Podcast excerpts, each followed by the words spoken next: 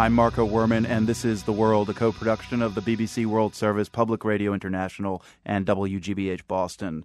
Being slender has become kind of a global ideal, but in many parts of sub Saharan Africa, women have long been encouraged to be plump. The fatter, the better.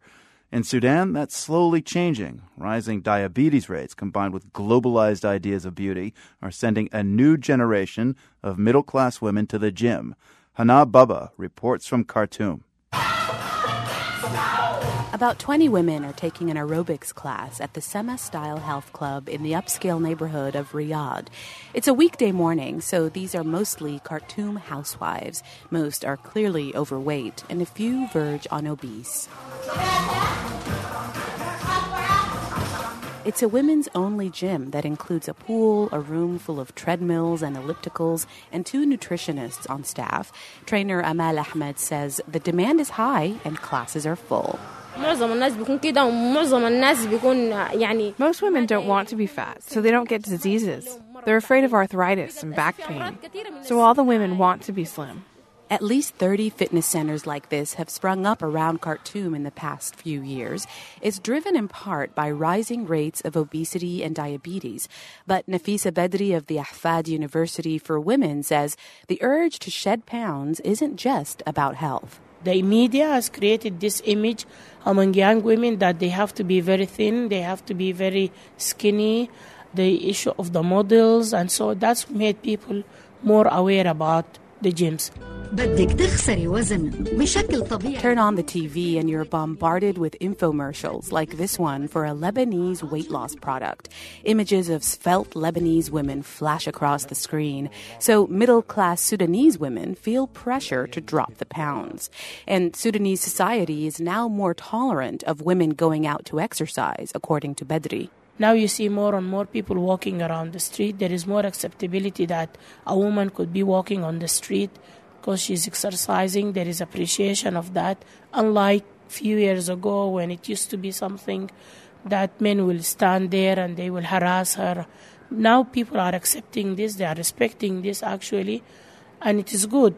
Weight loss never used to be a priority here. Sudan had a cultural preference for female fleshiness. Only two generations ago, the custom was to fatten up Sudanese girls before their weddings. Folklore historian Saadia Salahi says it started with the engagement. When a girl gets engaged, they get a bed and cut a large hole in the center. The small girl sits in the hole. Then they feed her fatty foods and starchy drinks, and she eats while in bed. And as she grows and fills up the hole, she's ready for the wedding. There was also an economic incentive to fatten the bride up. El Salahi says before the wedding, a bride used to sit in a smoke bath of burning perfumed acacia wood twice a day for 40 days. During that period, she wouldn't wash. Her body would be basted with aromatic oils until a thick layer forms on her skin, kind of like an overdone barbecue. On day 40, the thick, sooty layer would be peeled off, revealing glowing skin underneath. That layer, called the benutia, would be folded and sent to the groom's family, who would then weigh it. Whatever the weight is, the groom would match in gold for the bride. So, the larger the woman's body surface area, the more gold would come back to the family. That was then. Six young women in pressed long sleeve t shirts and smart pencil skirts are taking a break under a tree at the Ahfad University for Women in Khartoum. They're all management students. When I ask them about body image and changing norms, Tibian Yassin says she feels like she needs to lose weight it's what the guys want nowadays.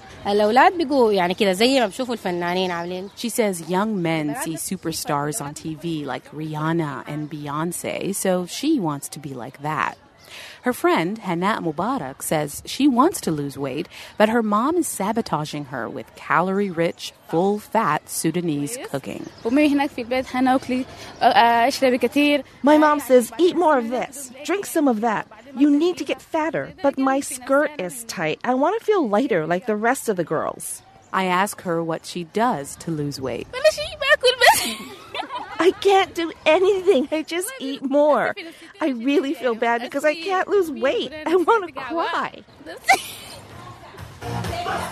Back at Sama Style Gym, trainer Amal Ahmed says they're getting more and more college students, young mothers, and brides to be. And if the demand continues to increase, they may add classes for younger girls. She tells me now the men are the only ones left who'll be fat. For the world, I'm Hana Baba, Khartoum.